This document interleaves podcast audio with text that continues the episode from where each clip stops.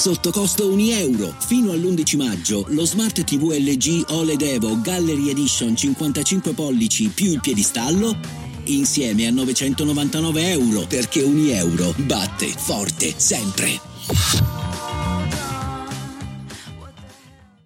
Have you heard of Instacart Business? It's a new way to stock up on supplies, fresh ingredients, and last minute items delivered in as fast as one hour. Whether you run an office, restaurant, or store, you can get what you need from over 1,200 retail brands with delivery that moves as fast as you do. Sign up for Instacart Business and for a limited time, get free delivery and 2% credit back for one year with a free Instacart Plus trial. Visit instacart.com slash business to redeem. Instacart Plus trial for new users while supplies last. Plan renews at $99 per year. $250 credit back minimum. Excludes alcohol. Terms apply. Have you heard of Instacart Business? It helps you take on Monday with office supplies, snacks, and last minute items delivered in as fast as one hour. And with access to over 1,200 retail brands, you can get your team's favorites, even their break room coffee. Get delivery that moves as fast as you do.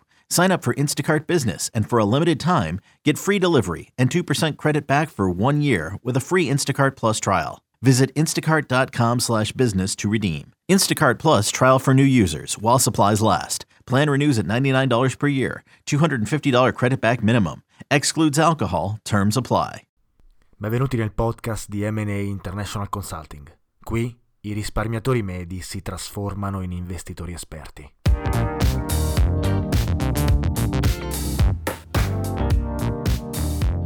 Ciao a tutti e benvenuti in un nuovo episodio di Investire Semplicemente, il podcast di M&A International Consulting che parla di economia, investimenti e finanza. Il 2022 è stato un anno complicato, sia azioni che obbligazioni hanno perso valore a causa dell'aumento dei tassi di interesse globali, decisione necessaria delle banche centrali per far sì che il proprio mandato sia rispettato, cioè la stabilità dei prezzi e un'inflazione intorno al 2%. Sfortunatamente però siamo ancora lontani dal target e perciò i tassi sono ad oggi ancora in aumento. Quest'anno il racconto, a mio avviso, sarà proprio centrato sull'impatto che i tassi più alti avranno sull'economia e quindi il deterioramento delle condizioni economiche, dei profitti aziendali, della produttività, dei consumi, del mercato del lavoro e infine del valore dei capitali. Ma facciamo un passo indietro e tentiamo di parlarne un tassello alla volta. Gli Stati Uniti e in parte le economie europee sono entrati nel 2022 con slancio. Le politiche monetarie e fiscali post-Covid hanno funzionato, le economie si sono riprese velocemente e da quello che sembrava un fatale collasso a causa dei lockdown ad una crescita nominale estremamente elevata, consumi elevati e crescita rapida del reddito e dell'occupazione, elementi che hanno prodotto inflazione. Queste politiche sono state effettuate a causa della pandemia, ma arrivano a cavallo di un decennio di tassi di interessi estremamente bassi, politiche monetarie estremamente espansive e quindi prezzi degli asset in veloce aumento. Il sistema era già quindi pieno di liquidità prima degli stimoli emessi a supporto dell'economia nel 2020 e nel 2021 e l'inflazione post-pandemica era quindi abbastanza prevedibile. Io ne ho parlato spesso qui nel podcast, sia prima che dopo lo scoppio della pandemia, e vi invito a riprendere alcuni dei vecchi episodi in cui ne parlavo, nel caso siate interessati o nostalgici. A fine 2021 le banche centrali, e in particolare la Fed, si sono ritrovate di fronte alla decisione di aumentare i tassi ad un ritmo molto più veloce di quanto previsto, o rischiare che le crescenti pressioni inflazionistiche si radicassero nell'economia e spirassero verso l'alto. Sappiamo infatti che l'inflazione è un fenomeno non lineare, i suoi effetti sono esponenziali nel tempo. Nessuno vuole un'alta inflazione, tassa devastante per i cittadini, soprattutto i meno abbienti o chi non ha accesso a proprietà o capitali. Inoltre, gli effetti dell'invasione della Russia in Ucraina hanno peggiorato l'immagine già cupa dell'inflazione e le banche centrali hanno deciso di aumentare i tassi ancora più rapidamente per prevenire situazioni drammatiche di iperinflazione. La velocità e l'entità dell'aumento dei tassi di interesse nel 2022 sono stati tra i più aggressivi della storia. Chiaramente ciò ha guidato i mercati. I partecipanti hanno passato il 2022 in costante attesa di novità sul fronte inflazione e tassi di interesse. E tutti gli asset si sono effettivamente mossi nella stessa direzione nel 2022, a parte le materie prime, prime beneficiarie di un'alta inflazione. A fine 2022 e inizio 2023 possiamo a tutti gli effetti dire che i mercati hanno prezzato questo aumento dei tassi di interessi nei prezzi degli asset, ma a mio avviso non hanno prezzato ciò che probabilmente accadrà dopo. Credo infatti che i mercati siano attualmente troppo ottimisti. L'impatto della politica monetaria restrittiva sui mercati si è sentito, ma l'impatto sulle economie non è ancora stato completamente avvertito. Il mercato sta attualmente scontando che il peggio sia passato, che le banche centrali abbiano tutto sotto controllo e che l'inflazione diminuirà velocemente verso i target attesi. I mercati scontano che l'inflazione arriverà velocemente al 2% e che quindi la Fed smetterà poi di aumentare i tassi di interesse. Non solo, è importante notare che i mercati in questo momento non stanno scontando la diminuzione dei profitti aziendali e una possibile recessione. Se guardiamo i prezzi ad oggi, sembra di essere già pronti a ripartire verso i massimi storici e personalmente credo che ciò sia poco credibile. L'inflazione è rallentata, ma non di molto. L'aumento dei prezzi è ancora sostanziale e l'effetto dell'aumento dei tassi deve ancora farsi sentire nei profitti aziendali. Ciò è piuttosto normale, c'è sempre un periodo di tempo, di qualche mese o qualche anno, prima che le manovre economiche si rispecchino nelle statistiche della produttività aziendale di un paese. E poi l'occupazione. Se rimane alta ci possiamo scordare un'inflazione al 2%, a mio avviso. Ma l'aumento della disoccupazione arriverà solo se i profitti aziendali diminuiranno, a tal punto da costringere le aziende a licenziare i dipendenti per mantenere intatti i margini. Finché ciò non accadrà, l'inflazione, ahimè, rimarrà alta. E se l'inflazione rimarrà alta, le banche centrali aumenteranno ancora di più i tassi di interesse, deteriorando ancora di più l'economia. Considerando il livello di debito delle famiglie e delle aziende, molto alto considerando che il credito è stato praticamente gratuito negli scorsi 15 anni, l'aumento dei tassi farà male e dimezzerà risparmi e profitti. Ciò necessariamente ridurrà i consumi, ma a che prezzo? Bridgewater stima che per raggiungere un livello di inflazione sostenibile e vicino al 2% sono necessari diversi cambiamenti, la maggior parte dei quali non è ancora incluso nei prezzi degli asset nei mercati. Cioè un periodo di adeguamento prolungato con bassa crescita dei consumi, crescita economica negativa e aumento della disoccupazione. In parole povere, una recessione. A grandi linee i dati mostrano che è necessario almeno un aumento del 2% della disoccupazione stabile e di medio periodo, che permette quindi un ribilanciamento tra offerta e domanda di lavoro, attualmente totalmente fuori scala, una diminuzione del 2% del PIL reale e circa una diminuzione del 20% degli utili operativi come incentivo per i licenziamenti necessari. Ebbene, tutto questo attualmente non è prezzato nei mercati, che sembrano essere pronti a tornare ai massimi storici del 2021. Ciò non ha nessun senso economico. Gli asset non possono essere valutati allo stesso modo ora che l'economia sta vivendo un periodo di tassi di interesse al 4% e in crescita. Questo fondamentalmente per due macro fattori. Uno, i tassi influiscono sull'economia reale in termini di accessibilità al credito, domanda di investimenti e capitali, costi su finanziamenti ed interessi maggiorati, che portano ad una riduzione dei consumi e infine a profitti e crescite aziendali ridotte. 2. Le obbligazioni e il denaro offrono un rendimento più attraente oggi rispetto al passato. Attualmente le obbligazioni di breve periodo emesse ad esempio dal governo degli Stati Uniti offrono un 4 o un 5% di rendimento annuale, quasi a rischio zero. Considerando i rischi di investire nelle aziende, gli investitori devono richiedere una crescita dei profitti almeno superiore al 4-5% per poter far sì che i rischi valgono, valgano la candela. Per questo motivo la domanda di obbligazioni aumenta, mentre quella delle azioni invece tipicamente diminuisce. Quindi pensare di tornare ai massimi storici del 2021 con valutazioni di molte aziende gonfiate dalla crescita non credo abbia nessun senso. Può accadere? Certamente, c'è un detto in finanza che dice i mercati possono essere molto più irrazionali di quanto il nostro portafogli possa rimanere solvente. Ed è vero. Tuttavia sarebbe un aumento speculativo e non dettato da crescita economica reale. Inoltre, se studiamo la storia, ciò non è così inusuale. Storicamente il percorso verso l'equilibrio tra inflazione, crescita economica, produttività e occupazione è stato spesso volatile. Tipicamente la prima mossa infatti è quella di aumentare i tassi di interesse per combattere l'inflazione quando la crescita è forte. Una volta che la crescita è stata frenata e l'inflazione rallenta, tendenzialmente le banche centrali tendono a fare una pausa per vedere come le cose si sviluppano a livello economico.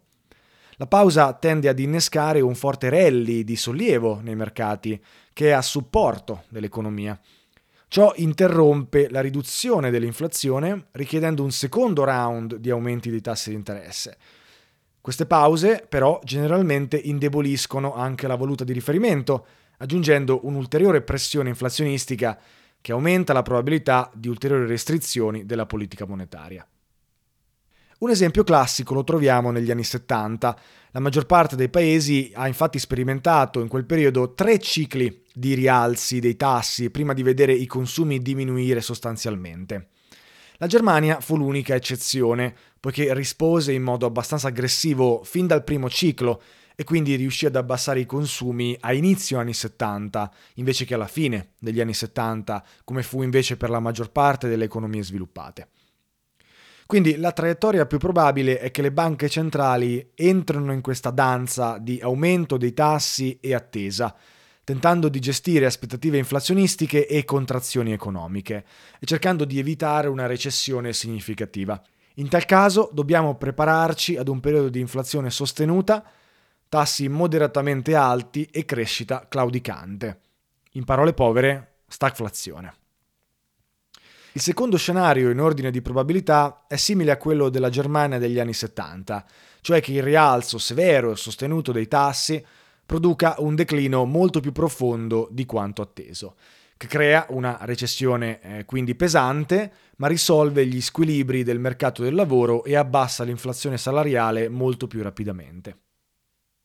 Lo scenario invece meno probabile è ciò che adesso è scontato nei prezzi, cioè che l'economia non venga influenzata da questo aumento dei tassi di interessi e l'inflazione torni rapidamente al 2%, così da permettere alle banche centrali di abbassare nuovamente i tassi senza rientrare in un periodo di inflazione. In ogni caso, credo sia prematuro pensare di tornare ai massimi storici o pensare ad una ripresa sostenuta dei mercati azionari. Il tema del soft landing, cioè il tentativo della Fed di abbassare l'inflazione evitando una recessione o un declino economico significativo, è stato annunciato in ogni stanza durante i precedenti 60 anni quando la Federal Reserve ha aumentato i tassi di interessi.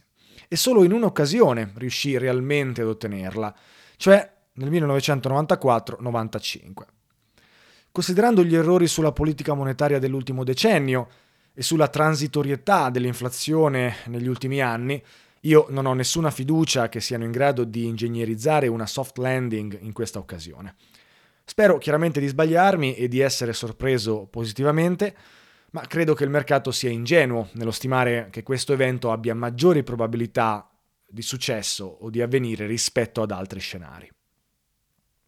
Nel frattempo Europa e Regno Unito affrontano circostanze simili a quelle statunitensi, con la complicazione aggiuntiva della guerra in Ucraina e dei, suoi, e dei suoi effetti sui mercati dell'energia e gli effetti collaterali sui bilanci insomma, di, questi, di questi paesi. Ciò ha portato ad un'alta inflazione e ad economie più deboli, eh, con l'impatto della guerra che rende più difficile vedere l'effetto dell'aumento dei tassi sull'inflazione. Inoltre, finora la Banca Centrale Europea e la Bank of England sono rimaste indietro rispetto alla Federal Reserve nel ciclo di rialzo dei tassi, avendo avuto tassi generalmente più bassi. In Europa, come sapete, addirittura sono stati negativi. Ora gli effetti di quelle politiche iniziano a sentirsi e le banche centrali lo stanno finalmente riconoscendo. Le condizioni economiche quindi sono tendenzialmente peggiori, ma d'altro canto il prezzo dell'azionario è anche generalmente più economico rispetto a quello statunitense. Poiché il dollaro agisce come valuta di riserva primaria del mondo, il restringimento delle politiche monetarie della Fed ha anche un grande impatto sulla bilancia dei pagamenti degli altri paesi. Infatti queste politiche restrittive fanno rivalutare il dollaro rispetto ad altre valute e lo abbiamo visto nel 2022. Quando il dollaro si rivaluta, i debitori esteri sono costretti a pagare un ammontare sempre maggiore in valuta locale di dollari per servire i loro debiti, aumentando quindi la domanda di dollari e spingendo la valuta statunitense ancora più in alto. Questo quindi fa rallentare la crescita globale e deteriora i saldi della bilancia dei pagamenti nei paesi debitori in dollari. Questo ciclo riflessivo spesso culmina in una crisi della bilancia dei pagamenti di questi paesi, che è un'altra situazione di disequilibrio economico che deve essere gestita e risolta o da un eventuale allentamento della forza del dollaro o da ulteriori politiche monetarie restrittive eh, nei paesi debitori per rafforzare la valuta locale e bilanciarla con la forza del dollaro. Qui si collocano un po' i paesi asiatici, le cui condizioni sono però molto diverse da quelle attuali in Occidente. Infatti, in risposta alla pandemia, Cina, Giappone e altre economie asiatiche hanno optato per misure sociali anziché per una stimolazione monetaria e fiscale aggressiva. Di conseguenza, la crescita è ora più bassa e più vicina alla normalità e i tassi di inflazione sono in linea con gli obiettivi o inferiori addirittura ad essi. È importante notare che questa divergenza così marcata tra le condizioni di inflazione delle economie principali occidentali e quelle asiatiche è abbastanza insolita e sembra essere un forte segnale che la causa principale dell'inflazione in Occidente sia effettivamente stata la stimolazione monetaria e fiscale applicata nei paesi negli ultimi anni. Questo invece non è accaduto nei paesi asiatici e quindi la Cina è in una posizione tale da poter stimolare l'economia quanto desidera. La Cina infatti non è vincolata da un'inflazione troppo elevata e l'economia sta operando al di sotto del suo potenziale. In questo senso è evidente che la Cina però non voglia eh, commettere gli errori commessi da Stati Uniti e Europa in termini di stimoli e quindi sta chiaramente usando prudenza nell'utilizzo di strumenti macroeconomici espansivi. Tuttavia le politiche sono orientate in questa direzione, combinate con la recente riapertura dei vincoli dovuti dalla politica Covid-0, L'obiettivo di crescita della Cina per il 2023 è intorno al 5%, mantenendo però la stabilità finanziaria come obiettivo primario e non negoziabile. In ogni caso, la più grande incognita per la Cina e in generale per il resto dell'Asia sono le crescenti pressioni derivanti dalle tensioni con gli Stati Uniti. Senza dubbio, la deglobalizzazione e la necessità delle aziende occidentali di diversificare la produzione al di fuori della Cina saranno fattori negativi per il paese. Tuttavia, i rischi maggiori sono legati appunto a possibili misure draconiane che potrebbero essere implementate se le tensioni tra due paesi, cioè Cina e Stati Uniti, dovessero intensificarsi. Quindi, come muoversi? Chiaramente a voi l'ardua sentenza e la gestione del portafoglio di investimento. In ogni caso, io credo fortemente che i prossimi anni saranno costituiti principalmente da un ritorno al value quindi la ricerca del valore di un'azienda e non da speculazione sulla crescita, come invece è stato negli scorsi dieci anni. Un ritorno quindi alle origini, che accade ciclicamente quando le condizioni economiche si fanno più difficili. Quindi il mio consiglio è di studiare il value investing e capire come trovare le aziende che meglio riusciranno a navigare il nuovo mondo. Se non sapete da dove partire, ricordatevi che la membership che ho creato serve esattamente a questo.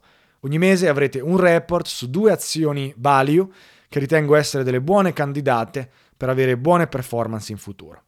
Inoltre, accedere alla membership significa anche accedere ad una community di investitori che sposano la stessa filosofia, con cui scambiarsi idee di investimento, opinioni e feedback. Insomma, se volete migliorarvi come investitori, chiaramente la membership fa per voi. Se interessati trovate il link per accedere in descrizione. Bene, era tutto per oggi, io vi auguro come sempre un buon inizio settimana e noi ci vediamo ad un prossimo episodio. Ciao a tutti!